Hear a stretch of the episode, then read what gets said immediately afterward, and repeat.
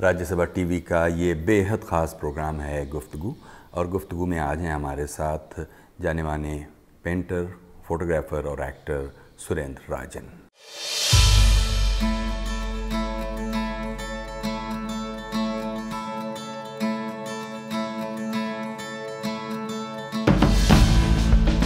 सुरेंद्र राजन। मध्य प्रदेश के अजयगढ़ में 19 जुलाई उन्नीस सौ उनतालीस को जन्मे सुरेंद्र राजन एक पेंटर फोटोग्राफर और एक्टर हैं। अरे उधर मत चलो अभी साफ़ किया है। काका नाम क्या है तुम्हारा? क्यों? कंप्लेन करने का है? मकसूद नाम है मेरा। जाओ करो। नहीं कंप्लेन नहीं करने का थैंक यू बोलने का सच्ची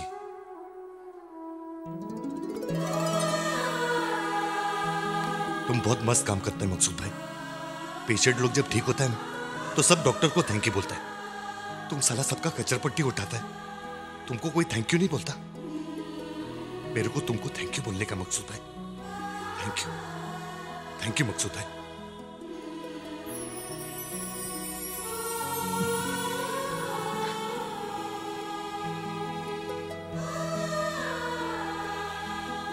भाई चल बस रुलाएगा क्या?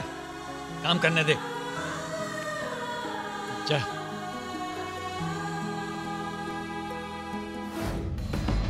फ़िल्मों में दिखाई देने से पहले सुरेंद्र राजन ने देश विदेश भ्रमण करते हुए तरह तरह के काम किए, जिनका मकसद करियर बनाना या धन संचित करना नहीं रहा। जीवन में सफलता की सीढ़ियाँ करियर और धन दौलत से नहीं बल्कि सौंदर्य की अनुभूति बढ़ाने से ही चढ़ी जा सकती हैं, कुछ ऐसा उनका मानना रहा है। शायद इसीलिए पेंटिंग्स के ज़रिए शोहरत और दौलत बटोरने के बजाय सुरेंद्र राजन ऐन उस वक्त सब कुछ छोड़कर साहसिक यात्राओं पर निकल पड़े और 16 साल तक यायावरों जैसा जीवन जीते रहे, जब करियर के अर्थ में कामयाबी उनके लिए पलक पावड़े बिछाए खड़ी थी। सुरेंद्र राजन के लिए फ़िल्मों में काम करना भी एक संयोग की तरह ही रहा, जिसकी उन्होंने कभी योजना नहीं बनाई थी। पढ़ते लिखते और घूमते फिरते सुरेंद्र राजन जीवन के ताप को बहुत नज़दीक से महसूस करते रहे, जिसने उनकी रचनात्मकता को विस्तार दिया। सभी कला रूपों में बराबर दिलचस्पी रखने वाले सुरेंद्र राजन इस बात पर गहरा विश्वास रखते हैं कि व्यक्ति को अपने फाइन सेंसेस का निरंतर विकास करते रहना चाहिए, ताकि वो अपने परिवेश की अनमोल वस्तुओं का सम्मान कर सके और कोमल अनुभवों को ग्रहण कर सके। सुरेंद्र राजन इन दिनों उत्तराखंड के एक सुदूर गाँव में प्रकृति के बीच शांत और रचनात्मक जीवन गुजार रहे हैं। सुरेंद्र राजन से बातों का ये सिलसिला शुरू करें।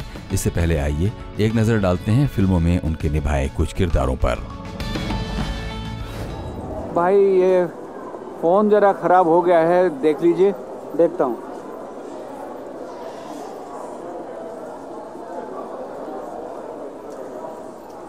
ये तो ठीक है। ठीक है? नहीं नहीं, खराब है, फिर से देख लीजिए। देखिए तो। अच्छा देखता हूँ।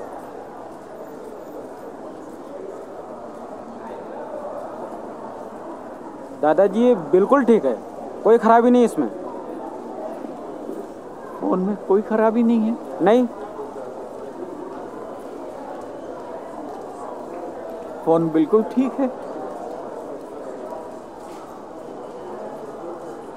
तो फिर ये बच्चे फ़ोन क्यों नहीं करते?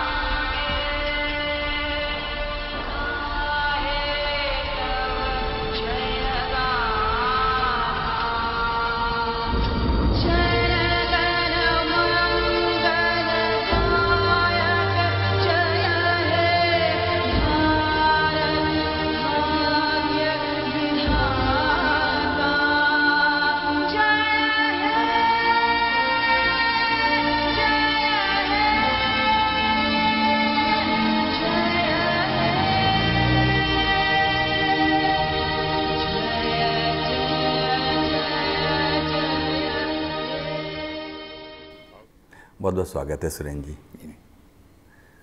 हमको बताइए कि आप कभी घर से भागे? हाँ।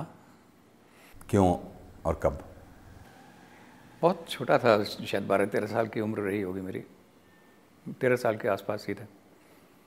तो मुझे जो बहुत सारे प्रतिबंध लगाए जाते थे मेरे पिता की तरफ़ से या घर वालों की तरफ़ से वो मुझे अजीब लगता था। जैसे मैं मुझे मैं चिड़ियों के घोंसले देखना चाहता था, पहाड़ों पर जा कर के जंगल साथ में लगा हुआ था, हमारे घर के साथ से पहाड़ थे तो वहाँ पे जंगल में घूमना मुझे बहुत पसंद था।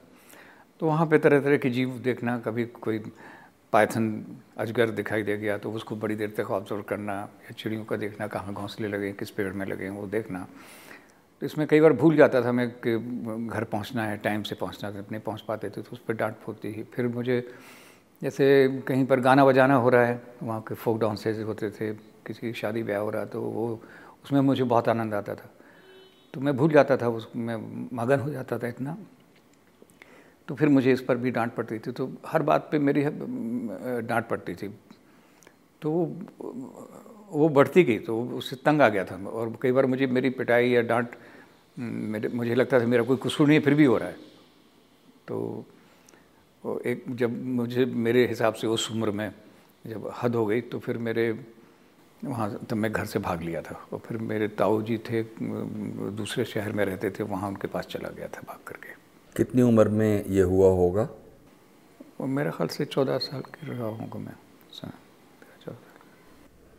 और जैसा कि आप कह रहे हैं कि घर में बहुत प्रतिबंध जो थे किस तरह का आपका घर रहा? हम जानते हैं कि आप सात भाई बहनों में सबसे बड़े हैं। जी। तो आपके पिता क्या करते रहे और आपका बचपन कहाँ गुजरा? बचपन मेरा अजयगढ़ मध्य प्रदेश में है पन्ना डिस्ट्रिक्ट में। आ, जो खजुराहो ज़्यादा मशहूर जगह है वहाँ से करीब सत्तर किलोमीटर दूर है। तो बचपन मेरा वहीं पे रहा। उस समय मैंने, मैं थर्टी नाइन में पैदा हुआ था तो उसमें राजे महाराजे हुआ करते थे। फ्यूडल माहौल था पूरा। सामंती, अंग्रेज़ भी आते थे तो हम देखने जाते थे उनको, जैसे कोई बहुत देखने की चीज़, ज़ाहिर सी बात है, सब लोग, गाँव के लोग इकट्ठे होते थे, दूर से देखते थे कि वो मैम हैं, वो साहब हैं, इस तरह से। तो वो टाइम, वो वक्त था। पिताजी मेरे हर फन मौला थे। अब जा कर के जब वो नहीं रहे और बहुत देर से जब मेरे समझ में आया तो अगर वो उतना हिस्सा मैं भूल जाऊँ कि मुझे डांट पड़ती थी और वो मुझे बर्दाश्त नहीं होती थी उस उस उम्र में तो अब अगर मैं होते तो शायद मैं इनका बहुत आदर करता क्योंकि वो हरफन मौला थे और अब मैं पाता हूँ कि वो मेरे पिता से ज़्यादा गुरु थे, जो जिस तरह से चीज़ों को हैंडल करते थे और हर काम बहुत सुघड़ता से करते थे। तो उनका आदर करना मैंने बहुत देर से सीखा। जब मेरे खुद जब करने लग गया और मुझे लगा कि मेरे पिता तो बहुत अच्छी तरीके से कर लेते थे, मैं नहीं उतना अच्छी तरीके से कर पाता हूँ। तो उनकी जो डांट थी और बात बात में मुझे टोका जाता था उससे ज़रूर मैं तंग आ गया था और बचपन में उतनी बुद्धि नहीं थी। तो एक तरह से रिवोल्ट किया मैंने। लेकिन जैसे जैसे बड़ा होता गया तो पता चला कि असल गुरु तो मेरे कई मामलों में वही हैं और उनके प्रति बहुत ज़्यादा रिस्पेक्ट हो गया है। तो इस तरह सामाजिक हैसियत की दृष्टि से देखें और अपने पिता की आय के स्रोतों के बारे में नज़र डालें तो किस तरह का परिवार आपका रहा? ऐसा था कि हमारे काफ़ी ज़मीन ज़्यादा काफ़ी थी और, उन दिनों गाय, भैंस रखना और काफ़ी ज़मीन रखना, ज़मींदार थे मेरे ग्रेट ग्रैंडफादर जो थे उनके गाँव थे दो तीन तो मतलब संपन्न थे बहुत, और किसी तरह की कोई गरीबी हो या किसी तरह की किसी चीज़ की कमी हो, ये सब नहीं था। सब चीज़ें जो चाहते थे वो मिल जाती थी। बस यही था कि बंदिशें तरह तरह की जो थी कि इन लोगों के साथ, छोटी जात के लोगों के साथ नहीं खेलना है, वो हम, तुम्हारे दोस्त वो नहीं होने चाहिए। उन, उनके साथ ये तबला बजाना, ढोलक बजाना, ये नहीं करना चाहिए। आप राजपूत हैं, आप इतने छोटे मोटे काम कैसे कर सकते हैं? तो इस तरह की चीज़ें थी। वरना वैसे सुविधाएँ बहुत थी। और लोगों से हमारे गाँव में सबसे ज़्यादा शायद सुविधा संपन्न हम ही लोग थे। और सीधा राजघराने से हमारा बहुत क्लोज संबंध रहे। तो वहाँ से की बहुत सारी किताबें और म्यूज़िक का उनका जो कलेक्शन था, वो सुनने का, देखने का, पढ़ने का, वो मौका मुझे मिला। फिर उस समय जो महाराजा थे पुण्य प्रताप जो आखिरी महाराजा थे तो उनको शायद मेरे, वो बंगाल में उनकी पढ़ाई हुई थी तो बंगाली कल्चर से वो बहुत ज़्यादा प्रभाव प्रभावित थे और वहीं से शायद उन्होंने संगीत और दूसरी चीज़ों में उनकी रुचियाँ ज़्यादा थीं। तो पहनावा भी उनका वही बंगालियों वाला था, उसी तरह की धोती भी पहनते थे। तो उनको जब पता लगा मेरे बारे में कि मैं मुझे म्यूज़िक बहुत पसंद है और चीज़ें क्यूरियस बहुत हूँ जिज्ञासा बहुत है हर चीज़ जानना चाहता हूँ देखना चाहता हूँ पढ़ना चाहता हूँ। तो वो फिर मुझे उनका एक तरह से लाडला हो गया था मैं। तो वहाँ से मुझे बहुत सारी चीज़ें सीखने को जानने को मिली। तो इस तरह बचपन जो कि पिता के एक प्रोटेक्शन में गुज़र रहा था वहाँ से लेकर लखनऊ के आर्ट कॉलेज तक पहुँचने के बीच में आ, का सफ़र कैसा है ये बताइए और ये बताइए कि आपके पिता आपको बनाना क्या चाहते थे? आ, असल में आ, पिता तो अपने काम में मस्त रहते थे वो सेल्फ सेंटर्ड थे काफ़ी।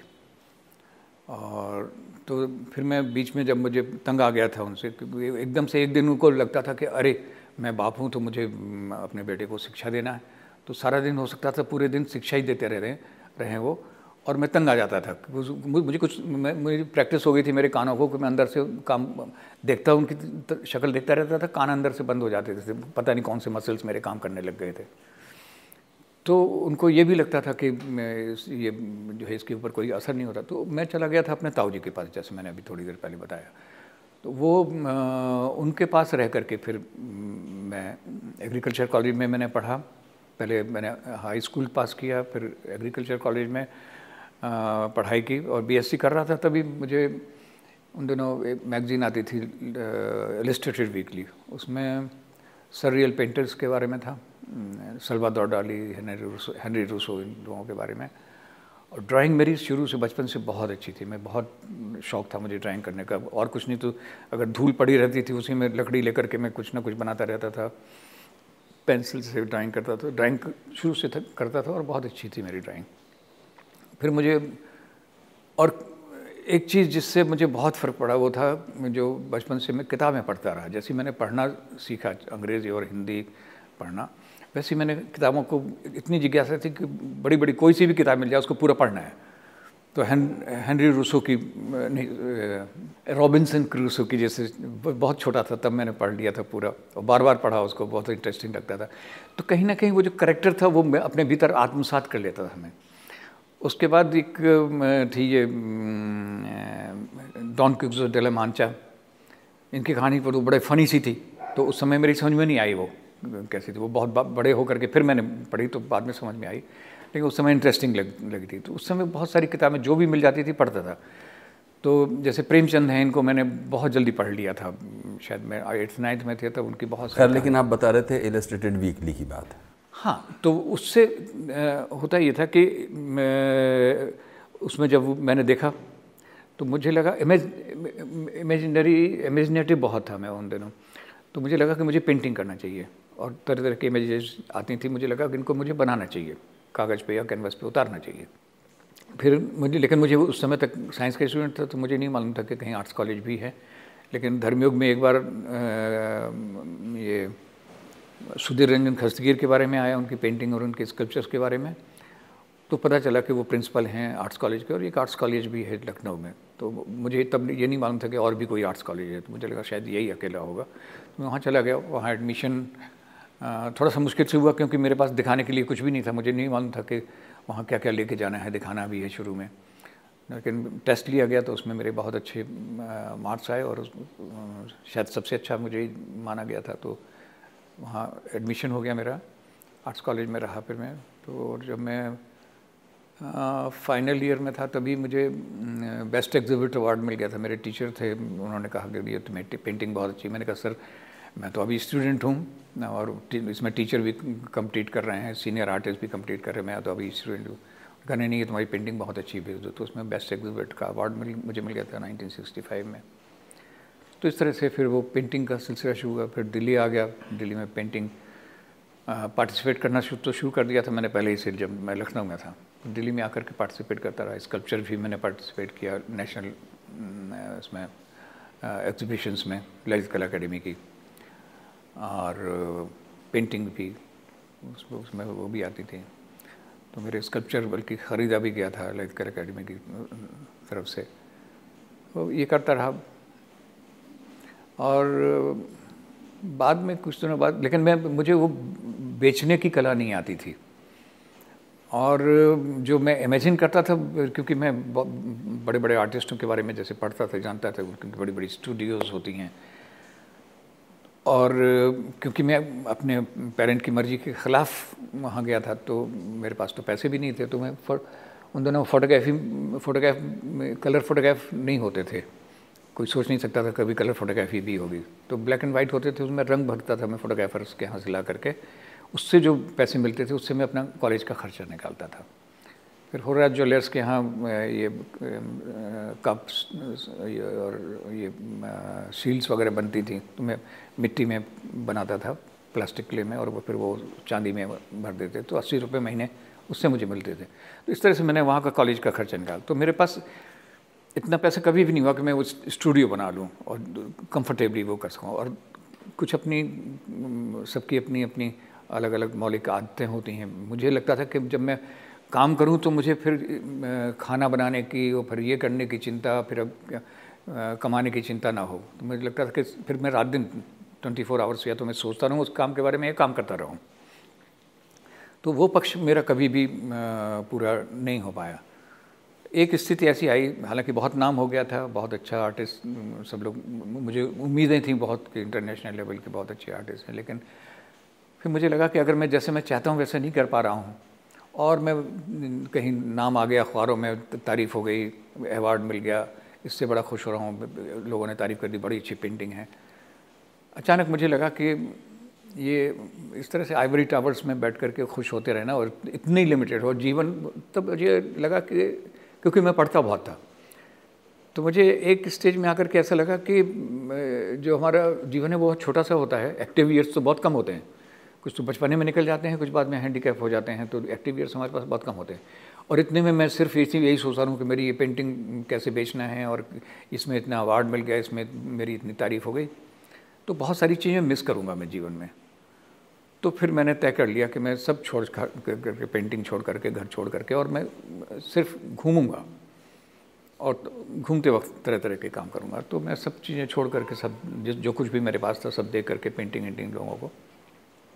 फिर करीब 16 साल तक मैं घूमता रहा। तब तक उससे पहले तो मैं किराए के मकान में रहता था, लेकिन फिर मैं अपनी एक कार थी जिसके पीछे की सीट निकाल करके फेंक दी थी मैंने। उसमें अपना सामान ज़रूरत का रखा था। और घूम बिना तय की गई अब ये किस सन की बात है। ये है शायद एट्टी थ्री के बाद एट्टी थ्री के बाद की बात है उस समय की बात है।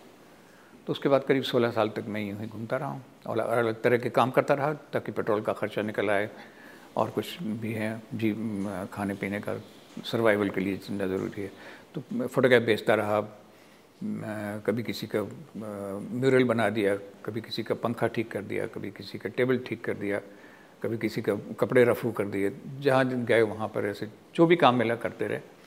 और तब तक जानकार काफ़ी जानने लग गए थे मुझे एज एज अ पेंटर और एज एन आर्टिस्ट तो काफ़ी लोग जानने लगे थे।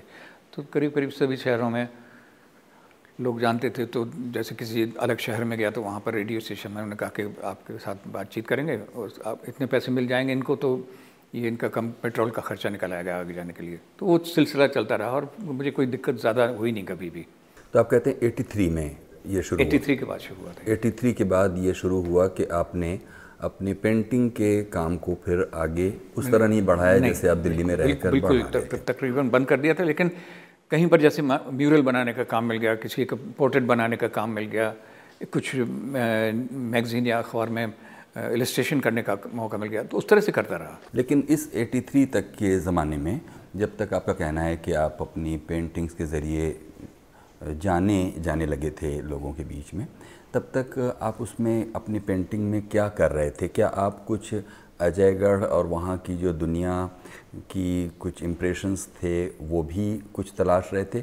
आप अपने इस पूरे 65 से लेकर 83 तक के अपने पेंटिंग कर्म में क्या कर रहे थे? मतलब क्या तलाश रहे थे? आ, मेरा बिल्कुल आ, क्योंकि मेरा जो इंटरेस्ट था सबसे ज़्यादा वो था सररियल पेंटिंग्स में। तो सररियल में वो ड्रीम्स का ज़्यादा महत्व होता है। हम जैसे हम मान लीजिए आप इमेजिन करते हैं कि हमारा दस फुट का हाथ है और हम कोई चीज़ यहीं बैठे बैठे उस, उतनी दूर रखी हुई चीज़ उठा, उठाना चाहते हैं। तो हमें पेंटिंग में हम चाहें तो उतना लंबा हाथ बना सकते हैं, जबकि इतना संभव नहीं है। तो सब चीज़ें तो बिल्कुल नॉर्मल लगती हैं कि, लेकिन ये एक नॉर्मल चीज़ें ऐसी हो जाती हैं। फिर उसके ज़रिए हम बहुत सारी चीज़ें एक्सप्रेस कर सकते हैं, जो कि सोचने के लिए दर्शक को भी और हम हम भी जिस समय पेंटिंग कर रहे होते हैं तो उस समय हमारे भी वो इमेजिनेशन चल रहा होता है। जैसे हम बैठे तो हैं दिल्ली में और हम सोच रहे हैं अमेरिका के बारे में या किसी दूसरे कंट्री के बारे में। तो इमेजिनेशन में हम कितनी भी दूर तक कुछ भी संभव हो जाता है, सपने में जैसे कुछ भी संभव हो जाता है। तो उस तरह से, लेकिन वो रियल नहीं होता है। इसलिए उसको सरियल कहते हैं। तो उस तरह के काम मेरा ज़्यादा रहा है। तो उसमें अजयगढ़ कहीं पर रिफ्लेक्ट हो, ऐसा कुछ भी नहीं था। आ, लेकिन जो इमेजेस बनती थी तो शक्ल सूरत ज़ाहिर है उसी बात है कि जो हमारे आसपास की होती थी वही होंगी। तब लेकिन अगर देखें भारतीय चित्रकला की परंपरा में भी तो कई पड़ाव हैं और कई प्रवृत्तियाँ हैं। आपने उनको ना चुनकर जिसे सररियलिज्म कह रहे हैं आप आपने उसको ही क्यों चुना? क्योंकि मेरा शुरुआत ही वहीं से हुई कि डे ड्रीमर था मैं। तो बहुत ज़्यादा दिन भर में ड्रीम्स ही देखता रहता था तरह तरह के। और वो सिलसिला शायद आज भी ख़त्म नहीं हुआ अभी भी वैसी है तो वो ड्रीम में जैसी चीज़ें दिखती थी वो बहुत अपील करती थी और रियल लाइफ में उतनी नहीं थी होती थी। तो मैं ज़्यादातर ड्रीम में ही रहता था तो इसलिए मुझे वो ज़्यादा अपील करती थी ज़्यादा वो करना पसंद करता था मैं। उससे आप किस गुत्थी को सुलझाना चाह रहे थे? वो शायद मनोवैज्ञानिक होगी कोई गुत्थी मनोवैज्ञानिक होगी निश्चित रूप से। जिसका मुझे खुद ज्ञान न था और शायद अभी भी नहीं मैं ठीक से बता पाऊँगा। लेकिन निश्चित रूप से कोई ना कोई मनोवैज्ञानिक कारण तो होते हैं उसके। अच्छा तो आपका कहना है कि ये जो 16 साल तक जो घुमक्कड़ी आपकी चली आ, उसमें एक कार का ज़िक्र आपने किया वो कार आप तक कैसे पहुँची थी? कैसे आपने हासिल की? वो ऐसा था कि मेरे पास दोस्तों के साथ बैठा हुआ आ, मैं खा पी रहा था, खान पान चल रहा था। इतने में एक मुझे असाइनमेंट मिला था एक बुक के लिए फ़ोटोग्राफी करने का। तो मैं परेशान था कि मैं कैसे करूँगा। काम तो मिल गया, इतना बड़ा काम। लेकिन इतनी जगह पर, मध्य प्रदेश में अलग अलग जगह पर जा करके क्या करने थे तो मैं परेशान था। तो मैंने एक दो एक दो अपने दोस्तों को अप्रोच किया, जैसे कि वहाँ के राजा का लड़का था, हमारे साथ पढ़ता था, चंदिया के, कमलेन सिंह। तो वो तैयार हो गया कि हम चलेंगे साथ में हम अपनी जीप ले लेंगे और साथ में घूमेंगे और फोटोग्राफ करेंगे जगह जगह पर जा करके पूरे मध्य प्रदेश में घूमना था।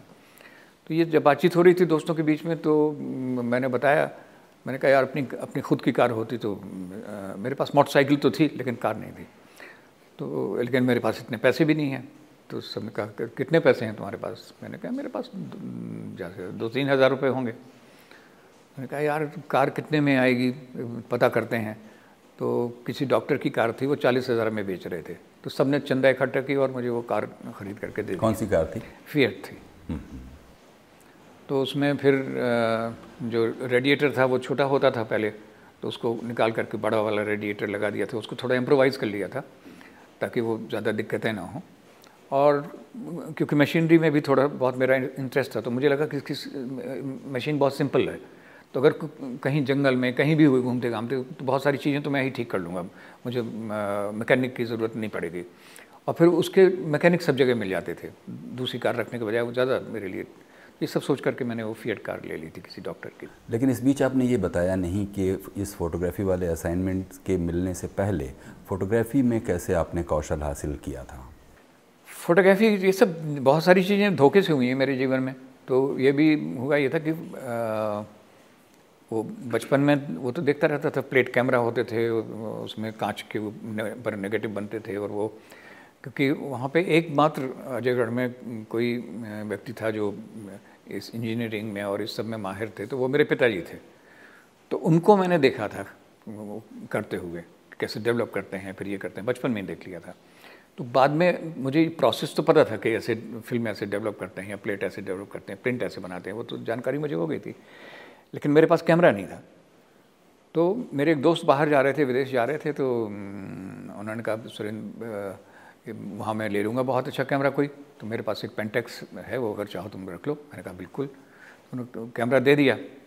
कैमरा दे दिया तो फिर मैंने सोचा कि इसमें, मुझे तब जानकारी बहुत ज़्यादा फोटोग्राफी की थी नहीं। तो मैंने उससे पूछा एक बड़ा बेवकूफ़ी का सवाल कि इसमें क्या कलर फोटोग्राफी फोटोग्राफी आ जाते? बोले, उसमें जो फ़िल्म डालोगे वो वो आएगी उसमें तो। वो हंसता रहा। तो वो कैमरा नया नया मिला था थ्रू द लेंस ने दिखा टी जो था।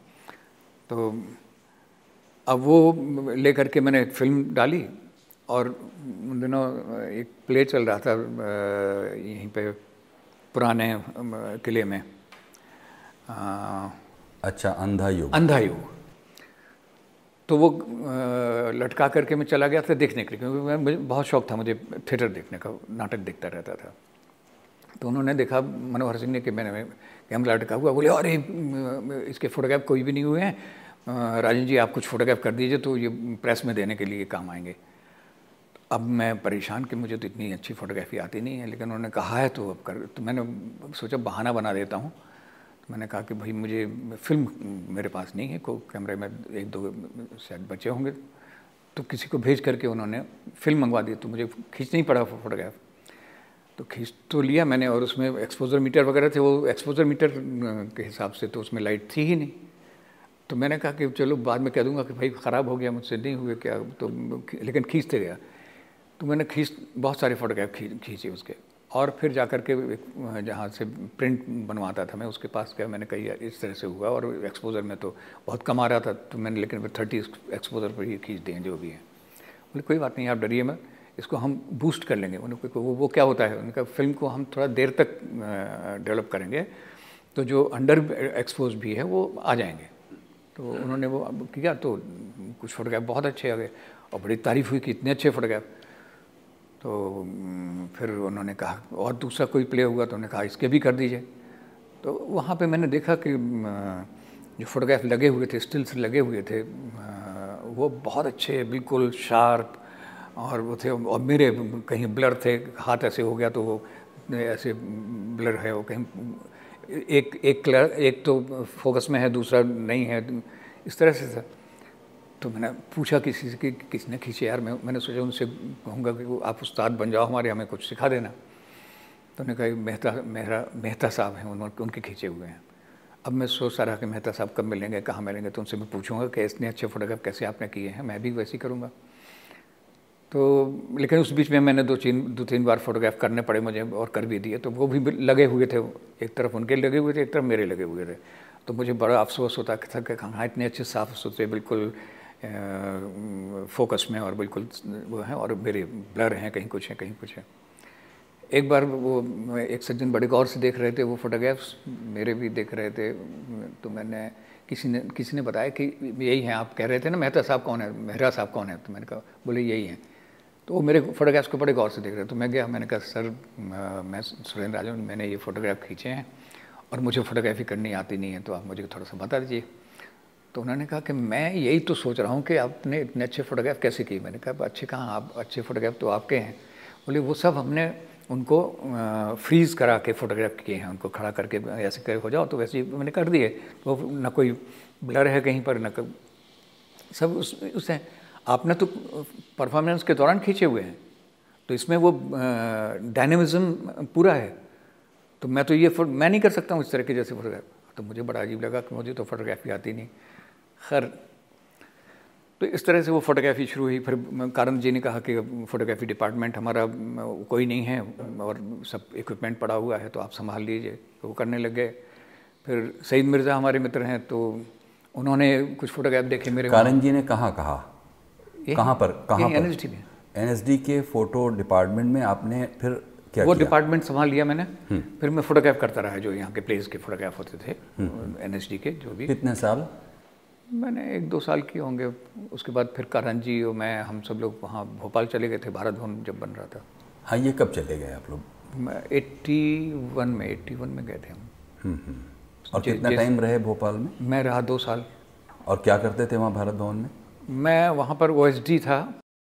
आ, लेकिन तो वहाँ पे वो सब मुझे नहीं मालूम था, वो अफसरी में नोट शीट बनाना ये करना वो मेरा मेरा इंटरेस्ट नहीं था, मैं तो काम करने वाला आदमी। फिर वहाँ पे जो म्यूज़ियम बना था, उसमें पूरे मध्य प्रदेश से इकट्ठे करना जो आर्टिफैक्ट्स हैं, और छोटी छोटी जगहों पर भी जाना, वहाँ के जो अच्छे अच्छे फोक उनका जो करने वाले हैं, उनको लेकर के आना। तो वो काम साथ में स्वामीनाथन में उदय प्रकाश भी थे साथ में हमारे तो हम लोग करते रहे। उसके बाद फिर जब मुझे लगा कि ये बैठ कर के क्लर्कों वाला काम करना है, बैठ कर नोटशीट बनाना है, इसकी इतनी तनख्वाह, इसकी ये बढ़ाना है, इसकी सिफारिश करना हर चीज़ के लिए पूछना है बॉस से तो उसका मुझे कोई तजर्बा भी नहीं था, अभ्यास भी नहीं था और मुझे वो सब पसंद भी नहीं था। मैं तो फ़ील्ड में काम करने वाला आदमी था। तो फिर मैं चला गया था। फिर उन दिनों यहाँ लखनऊ लिटरेसी हाउस में वहाँ के जो डायरेक्टर थे, उन्होंने कहा कि आप हमारे यहाँ आ जाइए एज अ आर्ट कंसल्टेंट तो फिर वहाँ चला गया एक साल के लिए। तो वहाँ पर जैसे हार्टिकल्चर में कैसे, कहाँ पे कैसे पेड़ पौधे लगाने चाहिए, उनका गेस्ट हाउस था, उसमें कैसे, उनके ड्रेपरीज कैसे होने चाहिए क्या पर्दे कैसे होने चाहिए, वो कैसे होने चाहिए डाइनिंग हॉल था, उसमें क्या होना चाहिए। तो ये, और फिर कठपुतली से वो लिटरेरी हाउस में वो जो प्रौढ़ शिक्षा के लिए बनाते थे प्रोग्राम तो उसमें क्या इम्प्रूवमेंट हो सकते हैं? कठपुतलियों में वो किए शोज़ उनके और थोड़ा सा इम्प्रूव किए तो वो एक साल तक करीब वर्क करता रहा। ये सब जो हो रहा था ये आपकी घुमक्कड़ी शुरू करने से पहले का दौर है? हाँ। हुँ? तो ये जब आपने सोलह साल जब यात्राएँ की उनमें एक हिस्सा तो आपके उस असाइनमेंट से जुड़ा हुआ था जिसमें आपको मध्य प्रदेश के बहुत सारे इलाकों में घूम घूम कर फ़ोटो खींचने थे। लेकिन इसके साथ साथ बोनस में बहुत सारी दूसरी चीज़ें भी मिल रही होंगी जो आपको घूमने के दौरान अनुभवों में मिलती हैं। लेकिन इसके बाद फिर आपने घूमने को ही क्या उद्देश्य बना लिया? उद्देश्य क्या उसमें मज़ा आने लग गया था मुझे। तो उद्देश्य मेरा कभी कुछ ऐसा ऐसा था नहीं क्योंकि वो जब तब तक था वो जब जैसे शुरू में था कि पैशन था मेरा कि मुझे पेंटिंग करना है या स्कल्पचर करना है। स्कल्पचर की भी जब मैं कल्पना करता था तो मुझे कल्पना में भी मैं दस पंद्रह फुट से छोटा कोई स्कल्पचर मेरे दिमाग में आता नहीं था। फिर उसके लिए रखने के लिए जगह रख रखाव के लिए, फिर उतना मटेरियल वो सारी चीज़ें, उसके लिए काफ़ी पैसा चाहिए, जगह चाहिए, सब कुछ चाहिए, जो मैं, मुझे मालूम था कि मैं कभी नहीं कर पाऊँगा। तो मुझे, मेरा ये था कि करना है तो अच्छे से करना, नहीं तो नहीं करना है। और कोई ज़रूरी नहीं है। बात तक, तब तक मुझे समझ में आ गया था कि कोई ज़रूरी नहीं कि मैं पेंट पेंटिंग करूँ ही या स्कल्पचर करूँ ही। क्योंकि मैं पढ़ाई मेरी बंद नहीं हुई, मैं पढ़ता रहता था। तो मुझे ये लगता था कि मैं अपने सेंसेज जो मेरे डेवलप होते जा रहे हैं धीरे धीरे करके एस्थेटिक साइंस मेरा जो डेवलप हो रहा है, उसका इस्तेमाल करना है। चाहे वो पेंटिंग में हो, चाहे लेखन में हो, चाहे वो फोटोग्राफी में हो, चाहे बातचीत में हो, चाहे घूमने में हो, चाहे किसी भी चीज़ में हो, उसका इस्तेमाल होते रहना चाहिए। तो फिर मैं पेंटिंग अभी भी हालाँकि मैं रोज़ाना सोने से पहले, वो आदत पड़ी हुई कई साल की तो अभी तक गई नहीं है। सोने से पहले जब तक मैं एक दो पेंटिंग या स्कल्पचर नहीं बना लेता हूँ जैसे आँखें बंद की तो फिर बनना शुरू हो जाते हैं। वो बनते बनते सो जाता हूँ। तो वो तो सिलसिला चलता रहता है मेरे वो पैसिफिकेशन कह लीजिए सब्लिमेशन कह लीजिए वो सब हो जाता है। लेकिन फिर मुझे लगा कि कोई ज़रूरी नहीं है कि मैं पेंटिंग करूँ ही। अच्छे पेंटर जो कर, अच्छा काम कर रहे हैं उनको सराहूँ मैं। अच्छा जो जैसे मैं म्यूज़िक अप्रिशिएट करने के लिए म्यूजिशियन बनना मेरा ज़रूरी नहीं है। बहुत अच्छा काम कर रहे हैं, उनको उनको सुनिए, उनको, उनका काम देखिए, उनको सराहिए, उनको अगर और कुछ नहीं कर सकते तो उनको प्रोत्साहित करिए। फिर मुझे लगा कि बहुत कुछ है करने के लिए जीवन में अगर करना चाहे पॉजिटिव लेकिन जो कुछ भी हो आपके प्रयास, वो पॉजिटिव होने चाहिए। ज़रूरी नहीं कि आप एक पेंटर की तरह के बड़े खुश हो गए, बहुत बड़ा नाम हो गया, बहुत पैसे कमा लिए आपने। तो उसमें फिर बाद में उससे इंटरेस्ट ख़त्म हो गया था। फिर मुझे जंगल ज़्यादा पसंद जो शुरुआत की, जहाँ से की थी, जंगल मुझे बहुत पसंद थे। बाद में फिर वाइल्ड लाइफ फोटोग्राफी जब थोड़ा बहुत करना शुरू कर दी तो उसमें फिर जंगल पसंद आने लग गए। क्योंकि वहाँ पे कोई डिस्टर्बेंस नहीं मुझे शांति बहुत पसंद थी। बातों में बहुत एनर्जी खर्च खर्च होती है। तो मुझे वहाँ पे लगता था, फिर देखने का मौका मिलता था कि हम बादलों को देखना है तो हम सवेरे से लेकर शाम तक बैठ करके बादल देख सकते हैं। सांप से जिससे जिससे डरते हैं हम उसको फॉलो कर सकते हैं देख सकते हैं उसके कैसे कलर्स हैं कैसे डिज़ाइन है उनके ऊपर कैसा पैटर्न है वो सब देख सकते हैं। तो उसको देखना है इन्जॉय करना चाहे वो प्रकृति में है चाहे किसी का बनाया हुआ है। उसमें मेरा इंटरेस्ट ज़्यादा हो गया। लेकिन सुरेन जी इन सब चीज़ों से ये देखने से आनंद से इससे आ, मिलता क्या है? इससे क्या मिलता है? फ़ायदा क्या है इससे? ये सवाल काफ़ी लोगों ने पूछा मुझसे। जैसे मैं ट्रैकिंग करता था। तो मैं अपने ट्रैकिंग करने के बाद आता था तो पता था कि वहाँ पे इतना हुआ जान जाते जाते गई बची और वहाँ पे पैर फिसल गया था मैं नीचे शायद नदी में सैकड़ों फुट नीचे चला जाता उससे बच गए फिर वहाँ पे स्नो स्टॉम आ, आ सकता था वहाँ पे ये बर्फ़ पड़ी हुई थी इतनी ठंड थी। सब पता था सर ट्रैकिंग के कैसे तो कहते फिर वहाँ से लाए क्या तुम? और क्या, तुम्हें फ़ायदा क्या हुआ? फिर जब इतना जान का, इतना जोखिम जोखिम था, इतना वो था तो वहाँ गए क्यों थे? तो फिर मैं भी सोचने लग जाता था कि वहाँ से तुम्हें कुछ भी हीरे जवाहरात तो कुछ लेके आया नहीं, वहाँ से कुछ भी नहीं लेके आया। और कोई ये कहें कि आनंद, बहुत आनंद आया, मज़ा आया तो वैसा भी नहीं था। आनंद आया वो क्योंकि कष्ट बहुत थे। बहुत बीमार पड़ गए, खाना खान खाना पक, पका नहीं सकते थे, वो जल्दी उबलने लग जाता था, बहुत हाइट्स पे। सारे कष्ट ही कष्ट थे। तो फिर तब मैंने सोचा, ये जैसे आपने अभी सवाल किया, ये सवाल उस समय मुझसे किया गया था तो मुझे लगा कि एक थ्रिल जो होती है, उसको हम इंजॉय करते हैं। और, वो शायद, वो धीरे धीरे करके वो मेरा हिस्सा बन गई जीवन का, वो थ्रिल कि ऐसे काम करना जो कि लोगों को बहुत मुश्किल लग रहे हैं या असंभव लग रहे हैं। वो काम करने में मज़ा आना है। जो सब लोग आसानी से कर लेते हैं, वो वो क्या करना भले ही मैं फेल हो, ना कर पाऊँ मैं, लेकिन मैं उसकी कोशिश ज़रूर करूँगा। तो उसमें एक थ्रिल होती है।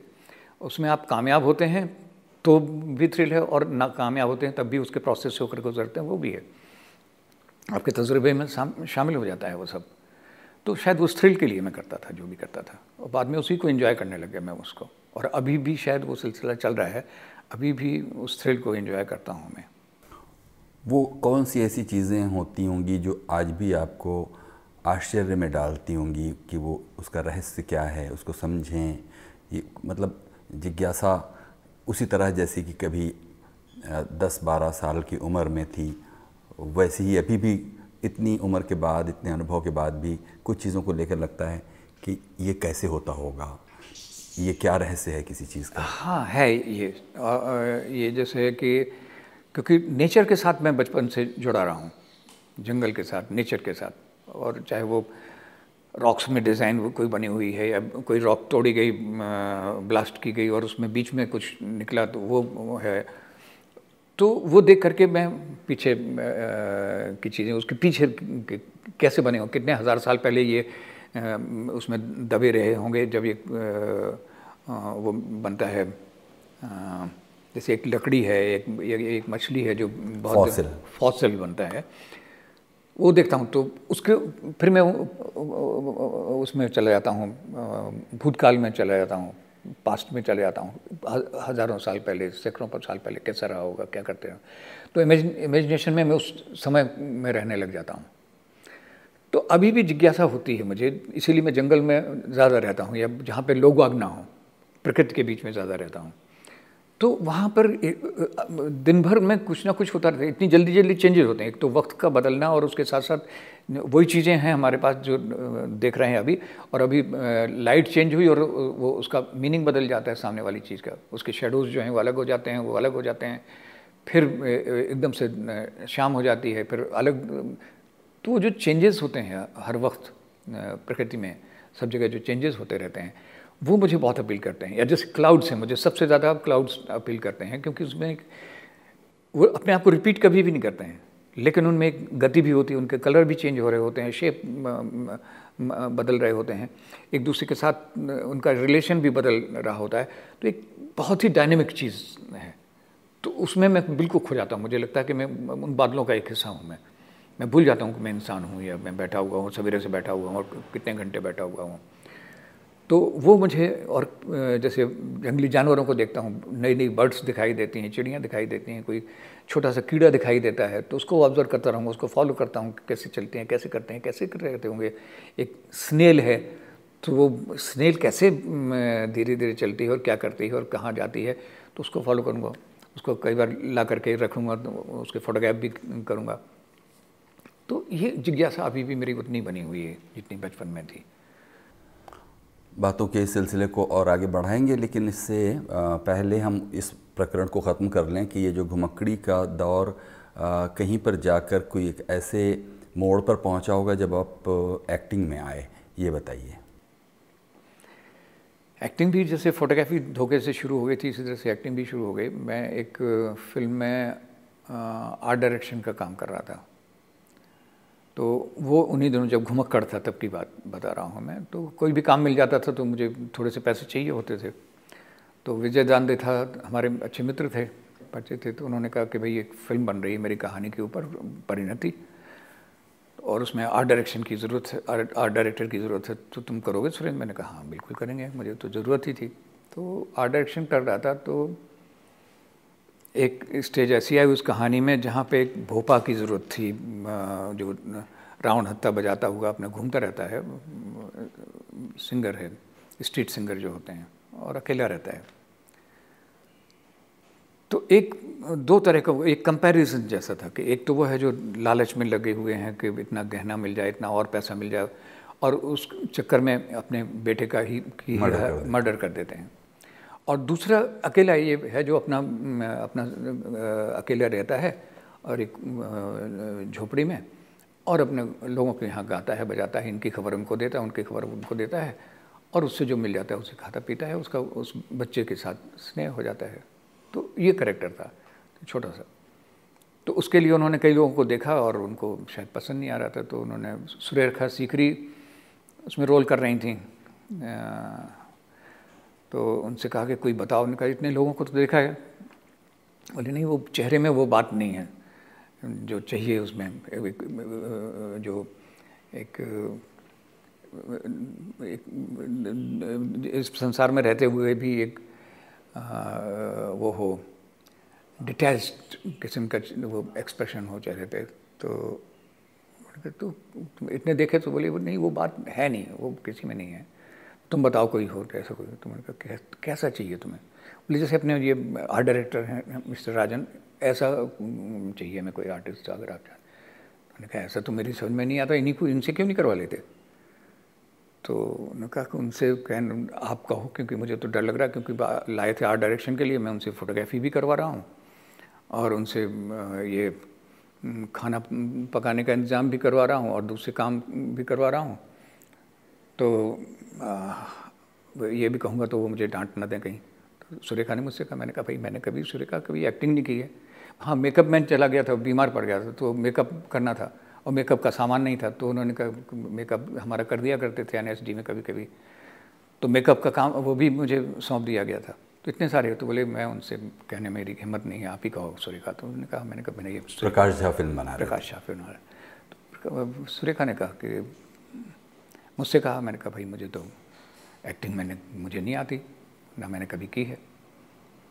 तो बस जो सलकर थे और सुरेखा थे ये दोनों अच्छे मित्र थे, आनंद देसाई भी थे। तो बाद में जब उसका वक्त बिल्कुल नज़दीक आ गया तो प्रकाश ने मुझसे कहा कि आप वो कर लेंगे, वो रोल, और ऐसा है ऐसा है। मैंने कहा, भाई, मैंने कभी एक्टिंग की नहीं, मुझे नहीं आती करनी।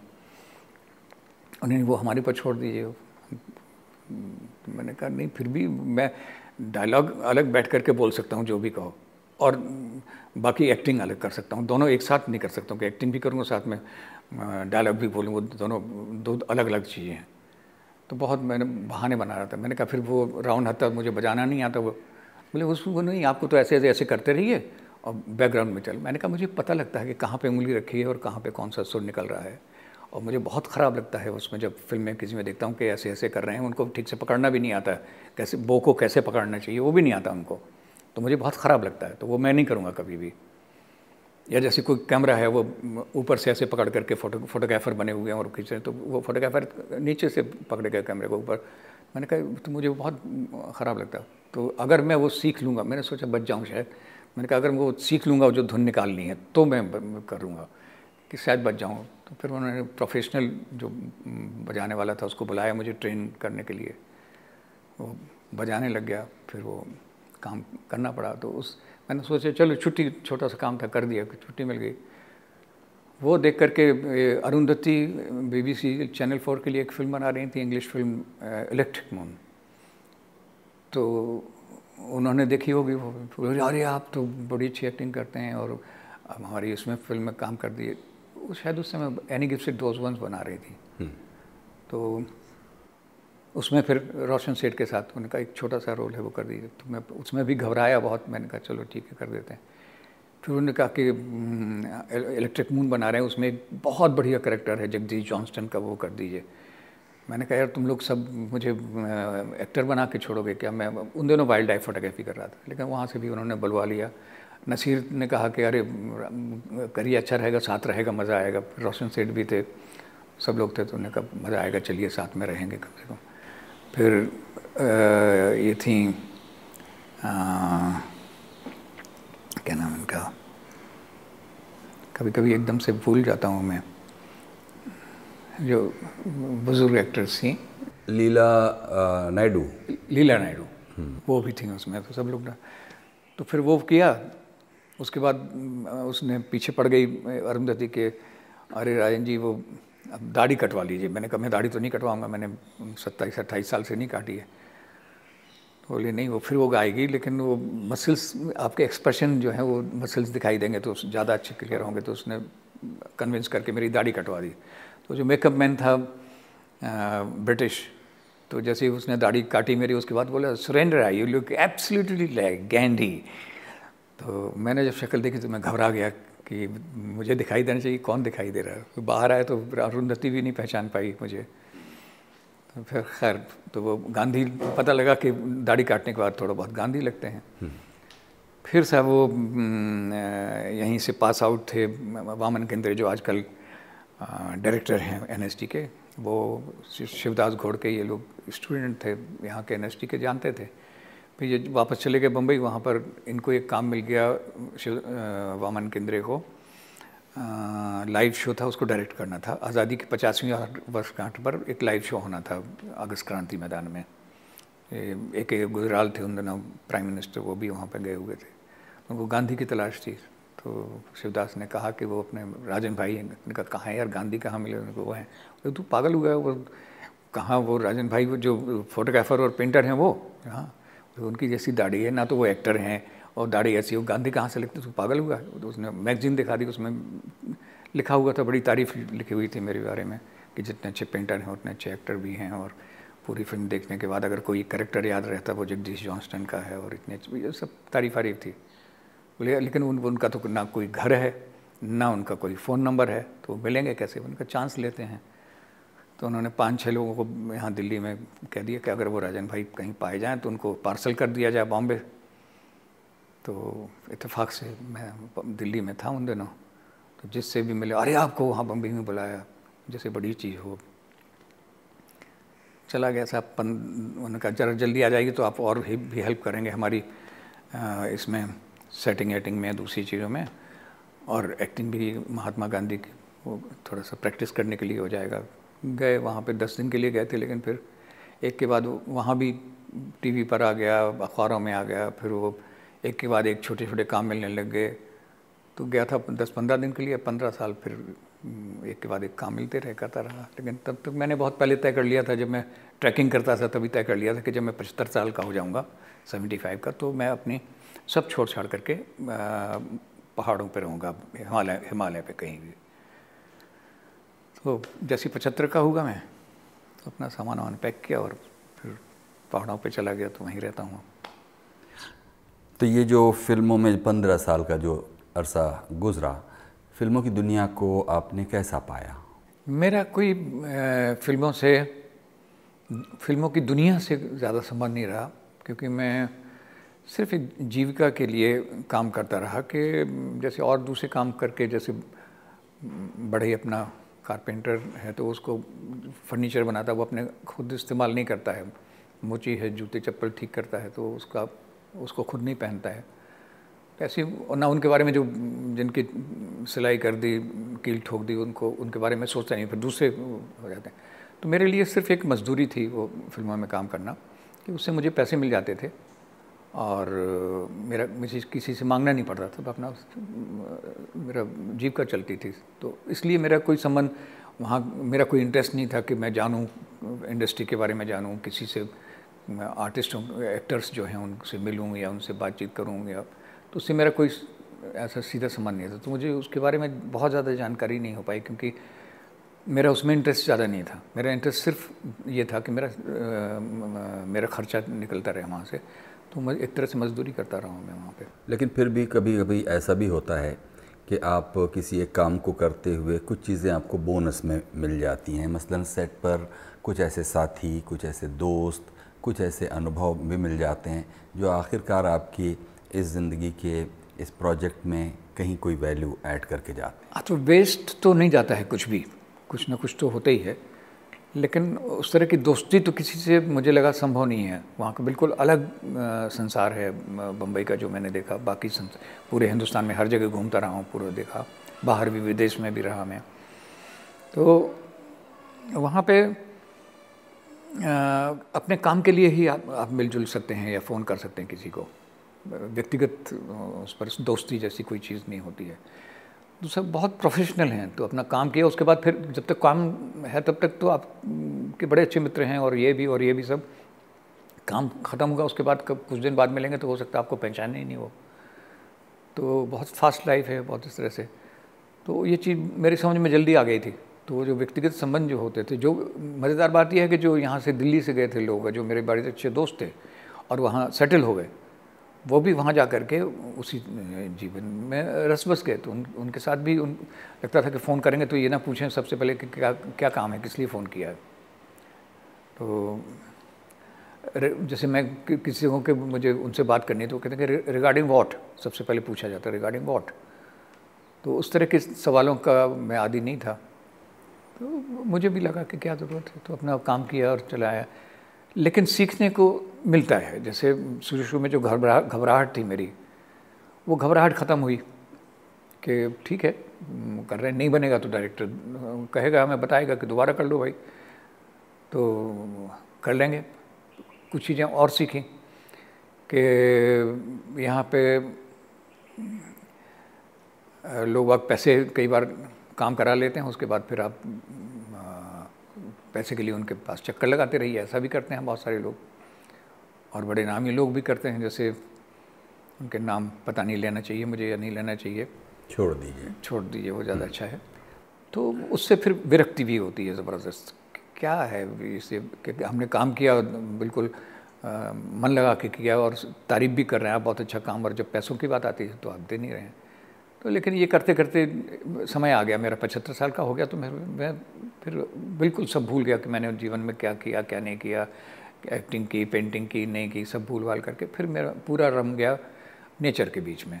तो मैं वहीं रहता हूँ, अब नेचर को देखता रहता हूँ कभी कभी कुछ लिख लेता हूँ वहाँ पे जब मन किया। म्यूज़िक का अच्छा कलेक्शन मेरे पास रखा हुआ है, जैसे मुझे जैज़ पसंद है, ध्रुपद पसंद है फोक पसंद है जगह जगह का।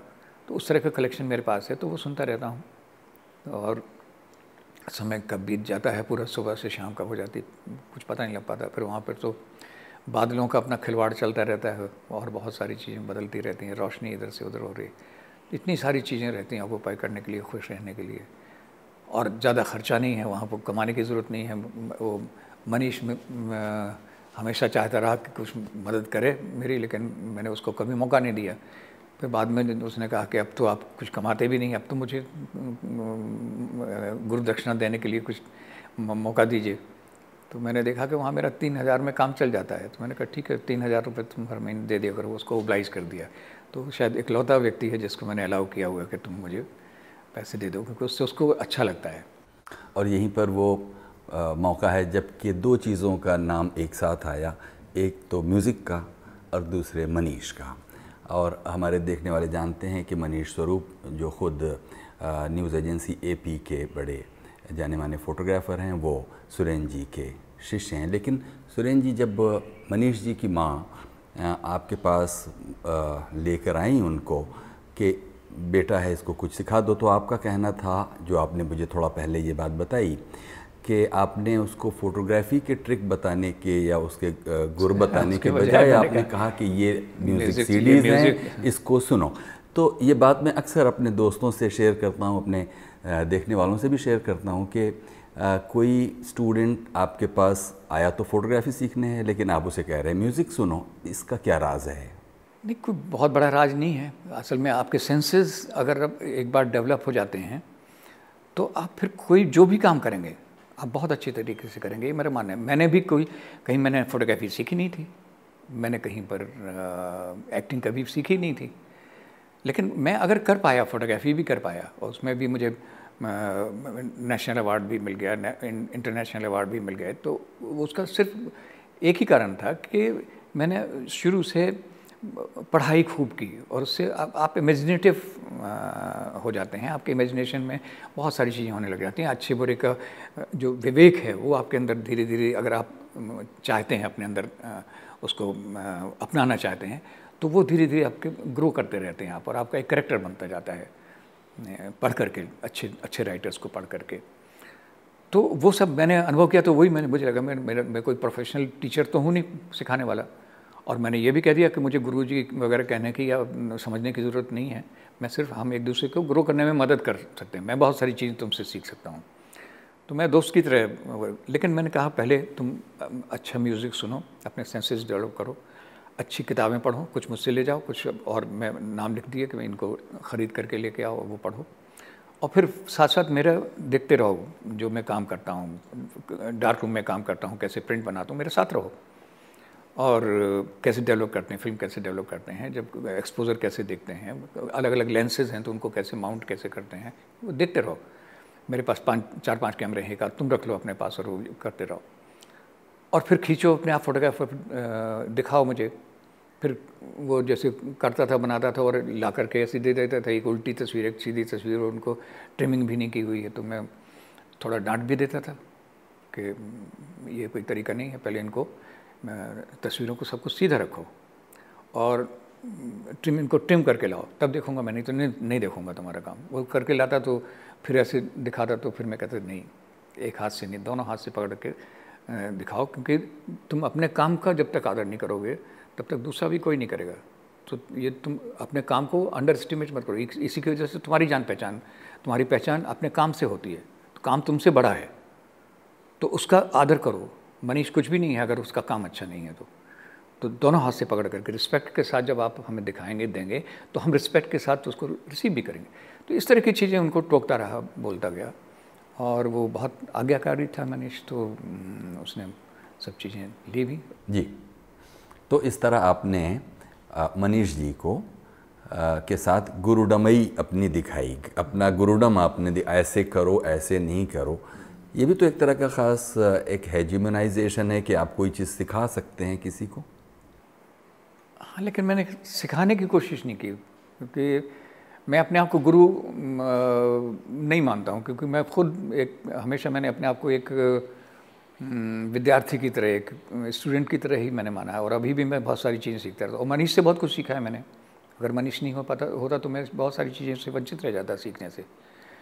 तो इसीलिए मैंने उससे कहा कि भाई जो है तुम मुझसे सीखो मैं तुमसे सीख रहा हूँ तो वो वो भी एक तरह का रिलेशन है गुरु के गुरु दक्षिणा दो और फिर ये उस आडंबर वो नहीं होना चाहिए गुरु पूर्णिमा है तो उस पर भी एक, उनको ये गिफ्ट दो और ये करो वो करो हाथ जोड़ो पैर छुओ तो इस इसके में बहुत ख़िलाफ़ था तो मैंने कहा ठीक है हम दोनों एक दूसरे को ग्रो करने में मदद कर रहे हैं कोई गुरु चिला कोई भी नहीं है तो उस उसमें वो एडॉप्ट बड़ी जल्दी किया उसने और वो सीखना चाहता था और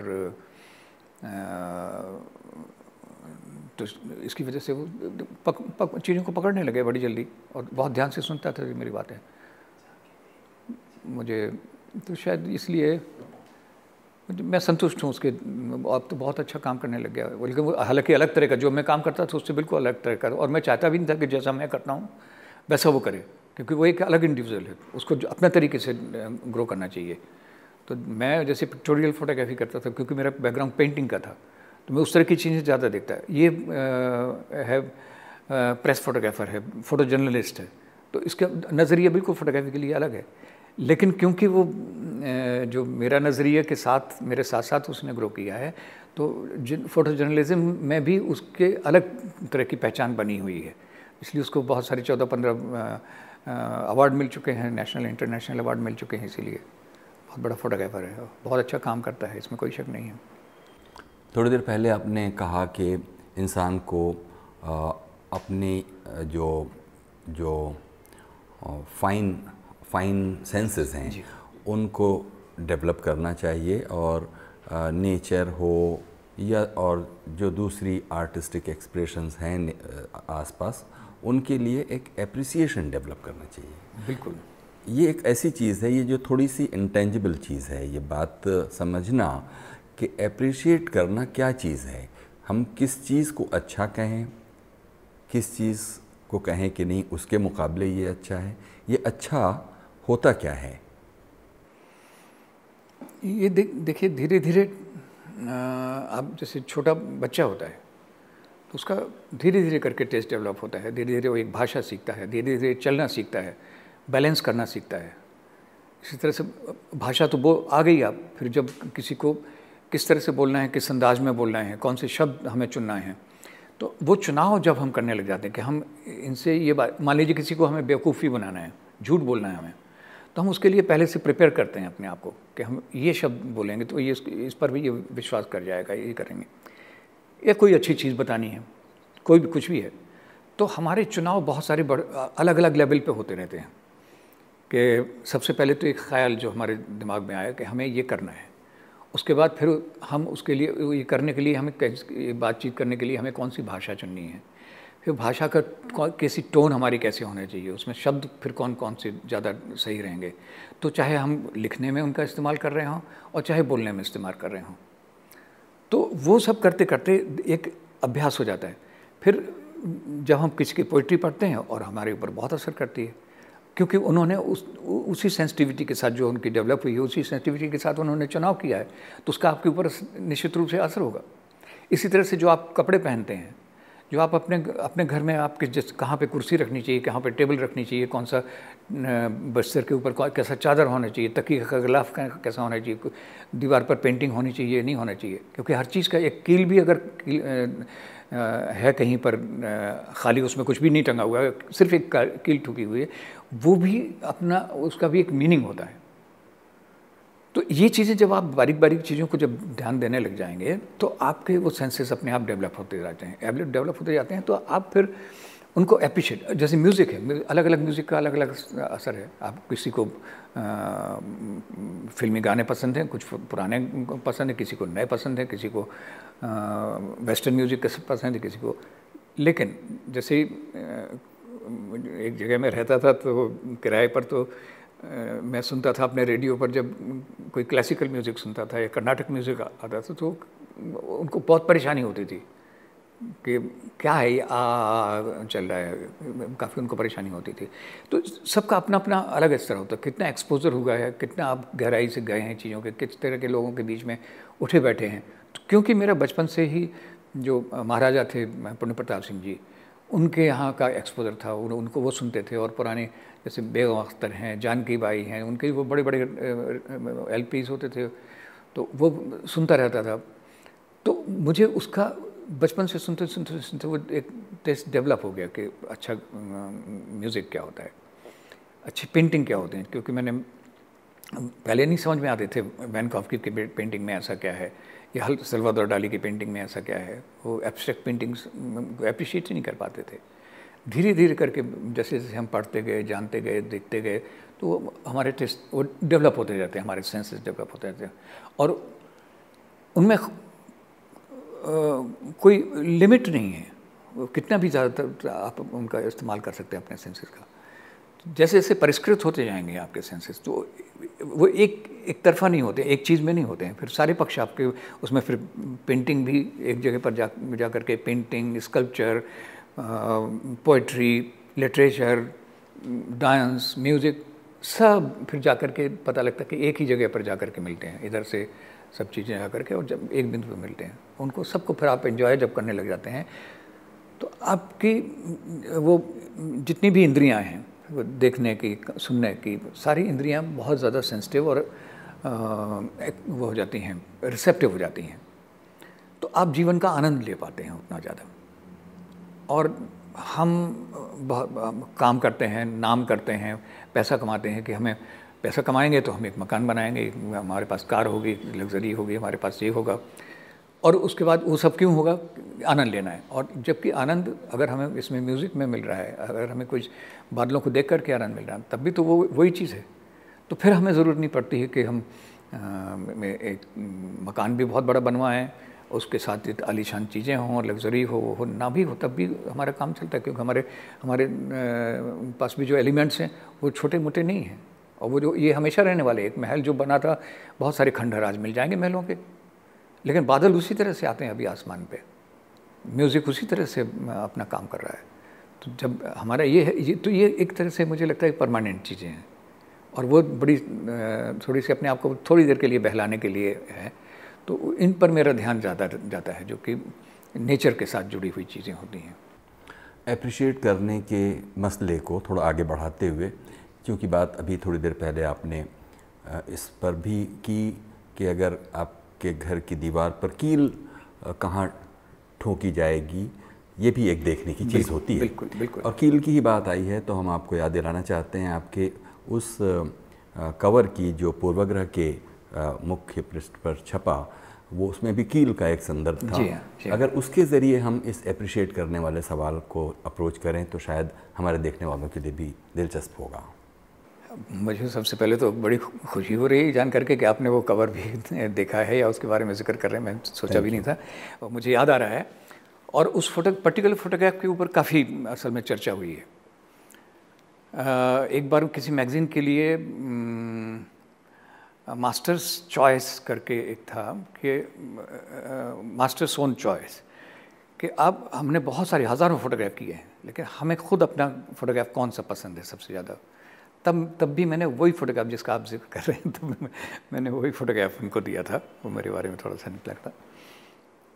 तो अब है, मज़ेदार बात ये थी कि मैं कहीं जा रहा था वो फोटोग्राफी का असाइनमेंट था तो अपनी कार से वो जो मैंने ज़िक्र किया फीएड कार जो मेरी थी, उससे मैं जा रहा था। तो काफ़ी ड्राइव कर चुका था, उसके बाद लगा कहीं पर चाय पीना चाहिए। तो आसपास देखता जा रहा था कि कहीं चाय मिल जाए तो चाय पियेंगे। तो एक जगह देखा कि छोटा छोटा सा एक खोखा सा था, झोपड़ी सी बनी हुई थी और उसमें केटली टीन रखी दिखाई दे गई, गिलास, ग्लास रखे गए। मैंने कहा, शायद यहाँ पे बन जाएगी। तो मैंने गाड़ी वहाँ पे रोकी। तो अब वहाँ बैठने के लिए कुर्सियाँ वगैरह तो थी नहीं। तो उसका साहब वो सोचा पता नहीं क्या हो गया। हाँ साहब क्या सेवा करें तो हमने कहा, चाय मिल जाएगी। बोले हाँ बन जाएगी, कैसी मीठी पेंगे। बैठिए ना। तो जब बैठने के लिए उसने इशारा किया तो एक लकड़ी का एक प्लैंक था उसको। उसने उस, और नीचे भी एक लकड़ी लगी हुई थी। उसके ऊपर उसने रखा हुआ तो किलों से ठोका हुआ था, दूसरी तरफ़ भी इसी तरह से। तो मैंने देखा, जब बैठने लगा तो बैठने से पहले कि ये कई साल से मेरे ख्याल से इसमें बरसात में, धूप में, उसी तरह से खुला पड़ा हुआ है तो उसमें क्रैक्स बहुत सारे आ गए थे। और बीच में हिल, हिलता डुलता रहा होगा तो फिर और कील ठोक दी गई बड़ी बड़ी कीलें खोट की कि वो अपनी जगह पर रहा है। तो देखा मैं उसमें आठ दस कीलें ठुकी हुई हैं, और कुछ कीलें ऐसी भी थी, जो कि ठोकते हुए अगर आगे नीचे नहीं गई तो उसके पास पेशेंस नहीं होगा तो उसने ज़ोर से दो चार हथौड़ी लगाई होंगी तो वहीं टेढ़ी मेढ़ी होकर के वहीं रह गई, ऊपर रह गई। कुछ थी जो पूरी चली गई, उनका सिर्फ़ हेड जिसको कहते हैं, मत्था कहते हैं, वो ऊपर रह गया। तो वो पूरा टेक्सचर उसका, आसपास का वो जो क्रैक्स थे और उसमें फिर वो कीलें जो है, वो मुझे एक पोइट्री की तरह दिखने लग गई। और मैं उन कीलों के बारे में सोचता रहा, देखता रहा।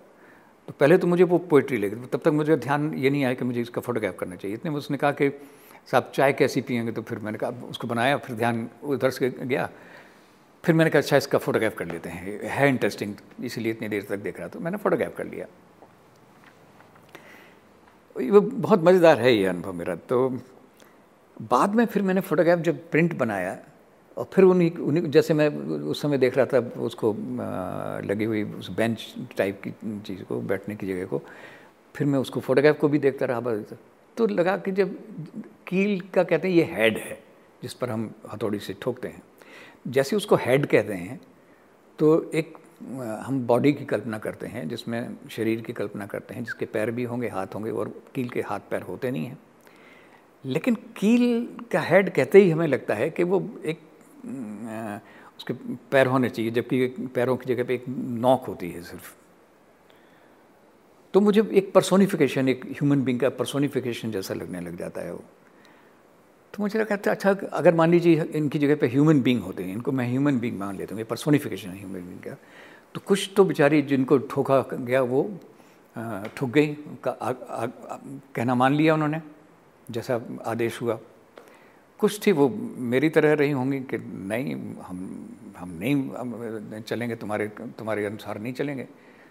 तो उनके ऊपर गुस्से में आकर के ठोक ठाक करके उन्हीं तो वहीं पर रह गई बेचारी ऊपर, आधी थोड़ी सी बहुत नीचे गई बाकी ऊपर लेकिन मज़ेदार बात यह है कि जो पूरी ठुक गई, उनका सिर्फ़ हेड दिखाई देता, पता नहीं चलता कितनी मोटी हैं, कितनी लंबी हैं। लेकिन जिन्होंने रिवोल्ट किया कि नहीं, हम नहीं ठोकेंगे, चाहे कुछ भी हो तो वो दिखाई देती हैं कि उनकी बॉडी भी दिखाई देती है।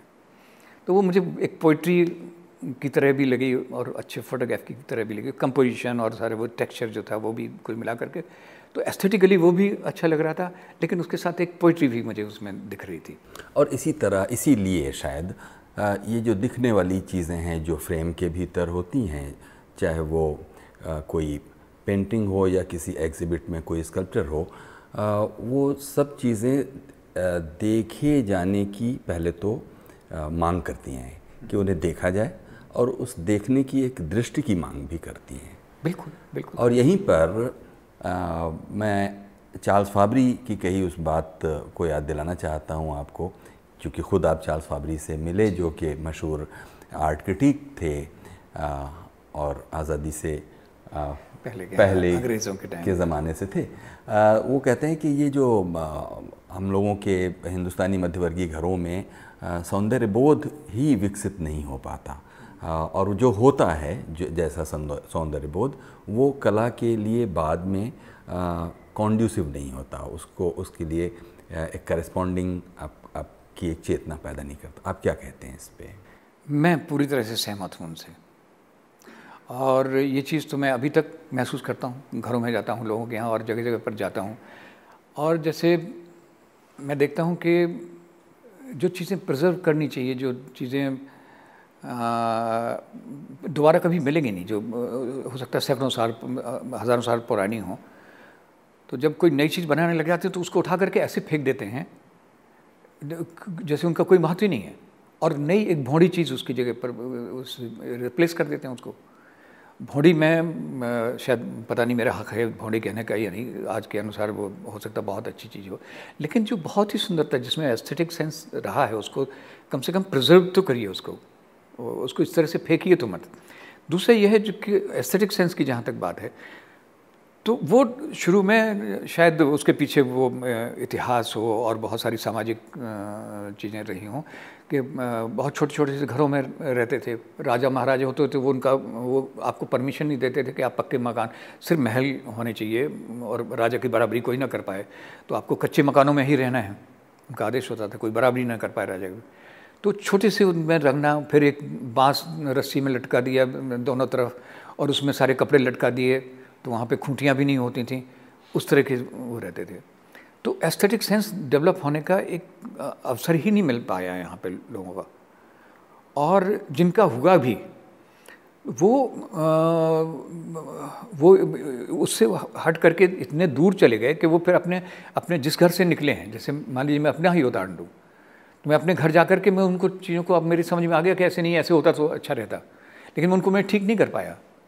ना वापस नहीं जा पाया वहाँ पर और अप, अपना नया घर भी नहीं बना पाया अपने अनुसार जैसा कि मुझे लगता है कि बिल्कुल सही होगा।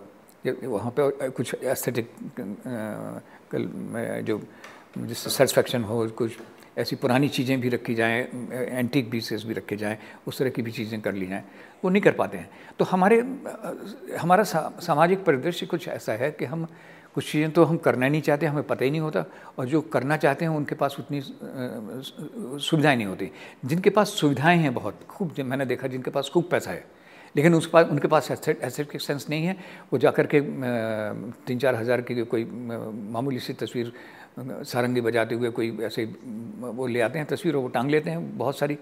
और एक एक एक वॉल पर कितनी तस्वीरें होना चाहिए? एक दूसरे को कितना वो अफेक्ट करते हैं उनकी मौजूदगी एक दूसरी तस्वीर की? उसका उनको पता नहीं होता। तो वो लग वो सोचते हैं कि हमने इतने में ख़रीदी है और और टांग दी तो हमारा सज गया कमरा। तो पैसा होते हुए भी उनके पास वो सेंस नहीं होता है कई बार। तो ये हमारे यहाँ मैं पाता हूँ कि बहुत कम लोग हैं जिनके पास वो सेंस होता है या बचा हुआ है। वो अपने देश की बात जब मैं करता हूँ। आपने कभी हथियार रखा अपने पास? हथियार मैंने कभी नहीं रखे हुए। जैसे कभी जंगलों में रहते हुए कभी ये डर लगा हो तो उसके सेल्फ डिफेंस के लिए। बहुत पहले जब जाते थे कभी जंगलों में तब ज़रूर बंदूक थी हमारे यहाँ तो वो रखते थे। उसके बाद नहीं कभी भी। फिर कैमरा ही होता था मेरे पास। बस तो सुरेंद्र जी जो आपने ज़िंदगी चुनी जिसमें जो मामूल की ज़िंदगी है जो एक नॉर्मल आदमी पैसे इकट्ठा करना कुछ वैभव कुछ एक सफलता का एक उसका प्रोजेक्ट होता है आपने उसको छोड़कर एक ज़िंदगी चुनी है। जी। तो इस पड़ाव पर इस ज़िंदगी के चुनाव को लेकर आप किस नतीजे पर पहुँचे? मैं बहुत संतुष्ट हूँ। मेरे दोस्त लोग कहते रहे कि, क्या ये बेवकूफ़ी करते तुम तुम्हारे अंदर जितना टैलेंट है, उसके हिसाब से तुम्हारे पास तो आठ दस करोड़ रुपए होना बहुत मामूली काम था, होते, तुम जो तुम्हारा ड्रीम था कि अच्छे स्टूडियो बनाए, ये हो सकता था, वो सब चीज़ें हो सकती थी। तो उन्होंने भी लगा और मुझे भी उस समय लगता था कि उनकी बात कि शायद मेरे दोस्त लोग सही कह रहे हैं। तो जंगलों की तरफ़, प्रकृति की तरफ़ मेरा हमेशा खिंचाव बहुत ज़्यादा रहा। लेकिन अब जा कर के मुझे लगता है कि वो मेरी जो बेवकूफ़ी थी, वो ही मेरे लिए सूट करती थी बहुत ज़्यादा। क्योंकि समझदारी अगर मैं दिखाता तो शायद आज मैं जितना संतुष्ट और सुखी हूँ तो वो कभी भी नहीं हो पाता मैं। कभी भी नहीं हो पाता। तो आज मुझे मालूम है कि ये शरीर नश्वर है मृत्यु अवश्यंभावी है, मरना तो है ही है। तो कम से कम मैं अपने तरीके अब मैं पीछे जब देखता हूँ अपने तो मैं अपने तरीके से जी पाया, ये बहुत बड़ी बात है। और मुझे किसी से मांगना नहीं पड़ा, किसी के ऊपर निर्भर नहीं हुआ, किसी के ऊपर डिपेंडेंट नहीं था मैं। और बड़े मज़े से, जैसे एक ये मिथ है कि साहब अगर पैसा है तो आपकी इज़्ज़त होगी, पैसा है तभी सारे काम हो सकते हैं, उसके बगैर कुछ नहीं हो सकते। तो मुझे अचानक लगा कि इस मिथ को तो मैं तोड़ पाया हूँ कि मैं, मेरे पास नहीं है पैसे, फिर भी इज़्ज़त तो है, कहीं भी जाता हूँ। बिल्कुल नई जगह पे चला जाता हूँ, वहाँ पर भी इज़्ज़त होती है। सर्वाइव भी कर रहा हूँ, बड़े मैं, आराम से, मुझे कोई दिक्कत नहीं है। तो इस, एक बहुत बड़ी चीज़ मुझे ये उपलब्धि लगती है अपनी कि मैं इस मिथ को तोड़ पाया। दूसरा ये है कि, कितना भी हम कुछ भी इकट्ठा कर लेते, चाहे नाम, चाहे पैसा, चाहे कुछ भी, और जैसे ही हम ख़त्म होते हैं, उसके बाद क्या रह जाता है? और कितने लोग बड़े बड़े लोग थे जिनके जिनके पास बहुत पैसा भी था, जिनके पास बहुत नाम था, आज कौन जानता है? आज तो तो लगता है कि हम इंपॉर्टेंट मेरे लिए ये था कि मैं जितना जितना समय इस संसार में रहा, उतने समय मैंने अपने सेंसेस का बेस्ट इस्तेमाल कर पाया मैं। ये मेरा सबसे बड़ा अचीवमेंट है। और अचीवमेंट के नाम पर जब अचीवमेंट के बारे में जब सोचता हूँ तो मुझे लगता है कि मेरा अचीवमेंट ये भी था कि फैज़ साहब से मेरी मुलाकात हुई, उनसे बातचीत हुई, उन, उन्होंने मेरे फ़ोटोग्राफ्स अप्रिशिएट किए और प्रिंट बनवा करके ले गए। बेगम अख्तर से मैं मिल चुका, मैं सोचता था कि सिर्फ़ रिकॉर्ड्स में ही होती हैं, फिर सामने उन बचपन में वो सुना करता था, कोई अली अहमद कर पुकार, और बाद में फिर उनसे मुलाकात हुई तो फिर मैंने, जब वो उन्होंने कहा, कितने पैसे हुए इन फोटोग्राफ के? तो मैंने कहा, अब वो, आप वो सुना दीजिए मुझे, मैं बचपन में रिकॉर्ड सुना करता था ग्रामोफोन पे। तो ये जो अनुभव है, आमिर खान साहब इतने बड़े जो हैं, कुमार गदर के गुरु, ओंकार नाथ ठाकुर वगैरह, इनको पास में बैठ करके सुना। तो अचीवमेंट के नाम पर मुझे लगता, यही सोच पाता हूँ कि अरे इतने इतने, और जब मैं संसार में था, उस समय कहीं पर चार्ली चैप्टन भी थे, उस समय गांधी भी थे, इतने बड़े बड़े, रविन्द्रनाथ टैगोर भी थे। तो ये सब सोच करके लगता है कि ये भाग्यशाली अपने आप को मानता हूँ, कि इस तरह के लोगों से मिला कर ये जो खूब सारी किताबें पढ़ कर ज़िंदगी के अनुभव, ज़िंदगी को पास से जाकर देखने के बाद ये सब जो हुआ इसमें कौन सी ऐसी चीज़ है, कोई एक ऐसी बात जो आपको तमाम ऑड सर्कमस्टांसिस में भी एक जीवनी शक्ति देती है? कोई एक दार्शनिक विचार या एक कोई रोशनी जो आपको हारने नहीं देती? शायद मैं खुद जो प्रश्न आप मुझसे अभी आपने किया, ये प्रश्न मैं अपने आप से खुद से भी करता रहा हूँ। और एक ही कंक्लूज़न पे हमेशा पहुँचा कि कबीर हैं ऐसे, जिनको, जिनके एक एक चीज़, कबीर कबीर हैं, नानक हैं, इनकी एक एक चीज़ मुझे जो है वो बल देती रही है। जीने में और रहने में और सरवाइव करने में और उसको जीवन को जीवन का सही इस्तेमाल करने में या जीवन को सही तरीके से उपयोग करने में। तो मुझे लगता है सबसे ज़्यादा अगर किसी का कंट्रीब्यूशन है मेरे जीवन में तो कबीर का है। और आखिर में सुरेंद्र जी आपसे पूछेंगे कि कोई एक ऐसी बात जो आप कहना चाहते थे और वो सवाल मैंने नहीं पूछा अभी आप कह सकते हैं। ऐसे तो बहुत सवाल रह जाते हैं लेकिन अब जैसे एक एक बार मुझे सिर्फ़ ये याद आ रहा है, जैसी जैसी बात होती है ना इंटरव्यू की या साक्षात्कार की तो मुझे एक साक्षात्कार हमेशा याद, फ़ौरन आता है मैं कोई नई नई कर, वो थी लड़की थी, किसी मैगज़ीन में काम करने के लिए आए थे, उसको एडिटर ने उनको सौंप दिया था एक काम कि उनका इंटरव्यू करके लाओ। तो वो बहुत चैलेंजिंग काम था, क्योंकि मेरा कोई घर नहीं था कहीं, मेरा जगह नहीं थी जहाँ मैं रहूँ। तो पहले तो मेरा मुझे ढूंढ पाना मुझे पहचानती नहीं थी, मुझे मेरे बारे में जानती नहीं थी। तो उसके जो वो थे बहुत कोशिश करके किसी तरह से वो मेरे पास तक पहुँच पाई। और उसने एक पर्ची निकाल करके रखी कि ये सवाल हम पूछेंगे आपसे। और फिर एक रिकॉर्डर रखा निकाल करके, मैंने भाई, ये रख दो उसने कहा मैं बातचीत आपसे करना चाहती हूँ। तो मुझे लगा कि एक सुंदर लड़की है वो बातचीत करना चाहती मुझे अच्छा लगा सुन करके लेकिन बाद में जब उसने कहा तो मैंने कहा अच्छा इंटरव्यू करना चाहती हो? रहे हाँ। मैंने कहा तो फिर ये रख लो। अगर ऐसी बातचीत करना तो बातचीत जितनी चाहो कर सकते हो।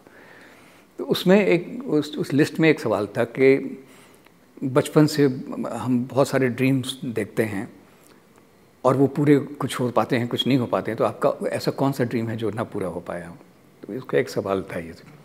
वो मुझे हमेशा अब भी याद आता रहता है। तो मैंने कहा था कि भाई, मैं जब छोटा बच्चा था तो मैंने एक कहानी पढ़ी थी अलादीन के चराग की।